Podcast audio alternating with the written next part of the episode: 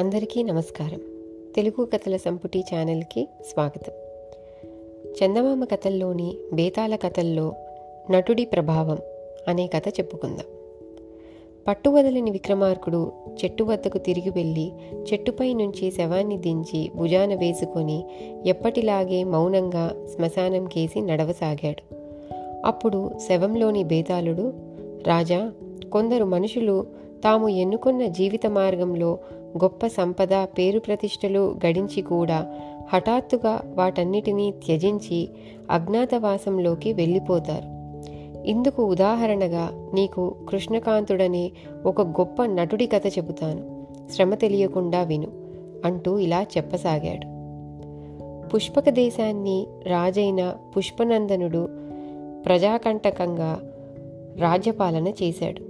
అప్పుడు గజేంద్రుడనే యువకుడు ప్రజలనందరినీ కూడగట్టుకొని పుష్పనందుణ్ణి రాజ్యభ్రష్టుణ్ణి చేశాడు. పుష్పక దేశాన్ని ఇప్పుడు గజేంద్రుడి సంతతి వాళ్ళు ఏలుతున్నారు. గజేంద్రుని గురించి ఎందరో కవులు కథలు కావ్యాలు రాశారు. పుష్పక దేశంలో కృష్ణకాంతుడనే గొప్ప నటుడుండేవాడు. అతన్ని గజేంద్రుడి అద్భుత సాహసగాథ ఆకర్షించింది.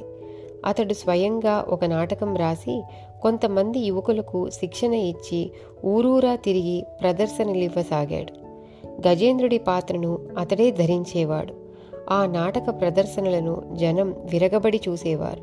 కృష్ణకాంతుడి కారణంగా ఆనాటి గజేంద్రుడి శౌర్య ప్రతాపాలను దేశభక్తిని త్యాగశీలతను తెలుసుకోగలిగామని ప్రజలు అనుకునేవారు. కృష్ణకాంతుణ్ణి గురించి అప్పటి పుష్పక దేశపు రాజు నరేంద్రుడికి తెలిసింది. ఆయన అతన్ని తన ఆస్థానానికి పిలిపించి నాటక ప్రదర్శన చూసి చాలా సంతోషించాడు.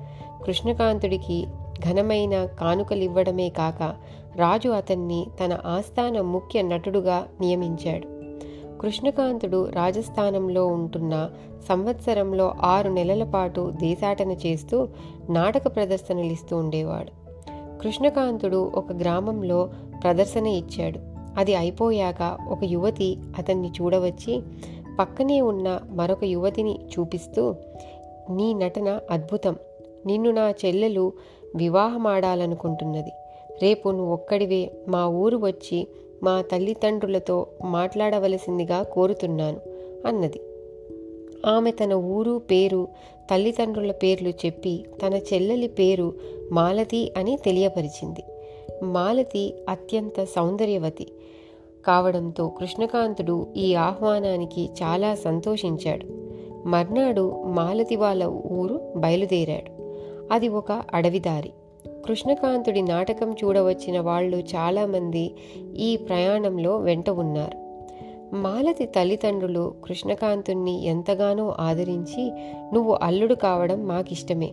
కానీ నువ్వు నాటకాలు మానేసి మా ఇంటనే ఉండిపోవాలి అన్నారు. మాలతి తల్లిదండ్రులు గొప్ప ఆస్తిపరులు. వాళ్ళకు వ్యవసాయంతో పాటు కొన్ని వర్తక వ్యాపారాలు కూడా ఉన్నవి.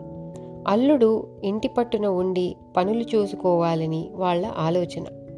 కృష్ణకాంతుడు మాలతిని నేను ప్రఖ్యాతిగాంచిన నటుణ్ణి. నా కళను వృధాగా పోనివ్వడం ఇష్టం లేదు. నీ తల్లిదండ్రులకు నేను నాటకాలాడడం ఇష్టం లేదు. మరి నీ అభిప్రాయం ఏమిటి? అని అడిగాడు.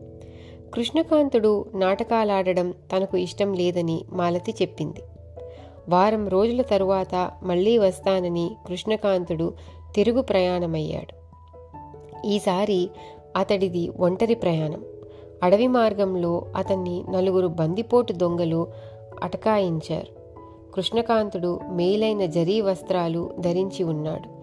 చేతికి బంగారు మురుగులున్నాయి. మెడలో పులిగోరు పతకమున్నది. దొంగలను చూస్తూనే అతడు గుటకలు మింగసాగాడు. త్వరగా ఆ గొలుసు మురుగులు ఉంగరాలు ఇచ్చేయి. ఒంటి మీద జరీ బట్టలు కూడా అంటూ దొంగలు చురకత్తులు ఎత్తారు. ఆ సమయంలో అక్కడికి హఠాత్తుగా ఒక యువకుడు వచ్చాడు. అతడి చేతిలో ఎలాంటి ఆయుధములు లేవు. అతడు జబ్బ జరిచి దొంగలను అటకాయించాడు. కృష్ణకాంతుడికి అతన్ని ఏనాడూ చూసిన గుర్తులేదు. నలుగురు దొంగలు యువకుడు కలబడ్డారు. యువకుడు నేర్పుగా సుశిక్షుడైన మల్లుడిలా పోరాడుతూ ఒక దొంగ నుంచి కత్తి లాక్కున్నాడు. అది చూసి దొంగలు భయకంపితులై అక్కడి నుంచి పారిపోయారు. ఎవరు నువ్వు? సమయానికి దేవుడిలా వచ్చి రక్షించావు అన్నాడు కృష్ణకాంతుడు. నా పేరు ఏకాగ్రుడు. నా శక్తి కొద్దీ అన్యాయాలను అక్రమాలను అరికట్టడం లక్షణంగా పెట్టుకున్నాను అన్నాడు యువకుడు. సమయానికి ఇక్కడికి ఎలా వచ్చావు? అని అడిగాడు కృష్ణకాంతుడు. పక్క గ్రామంలో మహానటుడు కృష్ణకాంతుడున్నాడని తెలిసింది. ఆయన దర్శనం కోసం ఎంతో కాలంగా ప్రయత్నిస్తున్నాను అన్నాడు ఏకాగ్రుడు. తనే కృష్ణకాంతుణ్ణి చెప్పాలనుకున్నా కొంచెం సేపు యువకుణ్ణి ఆట పట్టిద్దామనుకొని ఆ నాటకాల వాడితో నీకేం పని? అని అడిగాడు కృష్ణకాంతుడు. ఆయన నాటకాలవాడు కాదు అవతార పురుషుడు. గజేంద్రుడి వేషంలో ఆయన్ని చూశాను. అప్పుడు నాలో కలిగిన వీర వేషం అంతా ఇంతా కాదు. నేను గజేంద్రుడిలా పీడ ప్రజలకు సాయం చేయాలని దీక్ష పూనాను.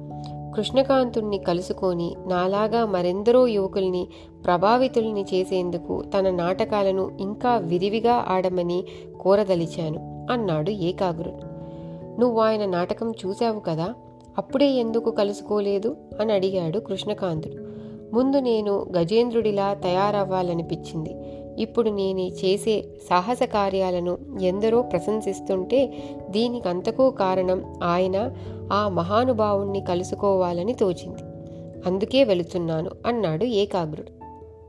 కృష్ణకాంతుడి ముఖం పాలిపోయింది.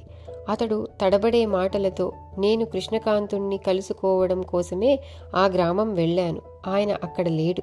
రాజధానికి వెళ్ళిపోయాడు అని ఏకాగ్రుడికి చెప్పి మాలతి గ్రామం చేరి ఆమెతో నీకోసం నాటకాలాడడం మానివేయాలనుకున్నాను అని చెప్పాడు. బేతాళుడు ఈ కథ చెప్పి రాజా కృష్ణకాంతుడు అంత త్వరగా మనసు మార్చుకొని మాలతితో వివాహానికి ఎందుకు ఒప్పుకున్నాడు? అతడికి నాటకాలంటే మొహం మొత్తిందా?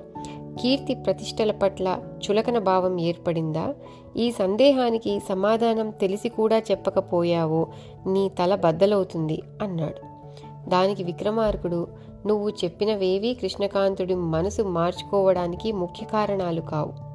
తన గజేంద్ర పాత్ర ద్వారా అతడు ఎందరో యువకుల్ని అన్యాయాలను అక్రమాలను ప్రాణాలొడ్డి ఎదిరించే వీరులుగా తయారు చేశాడు. కానీ తాను మాత్రం దొంగల ఎదుట పిరికివాడిలా ప్రవర్తించాడు. ఈ అనుభవంతో కృష్ణకాంతుడికి తను నటించే గజేంద్రుడి పాత్ర తనపై ఎలాంటి ప్రభావం చూపలేదని అర్థమయ్యింది.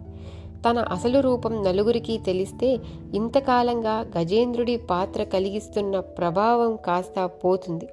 అందుకే అతడు మాలతిని వివాహమాడి అజ్ఞాతంగా బతికేందుకు సిద్ధపడ్డాడు అని అన్నాడు. రాజుకు ఈ విధంగా మౌనభంగం కలగగానే బేతాళుడు శవంతో సహా మాయమై తిరిగి చెట్టెక్కాడు.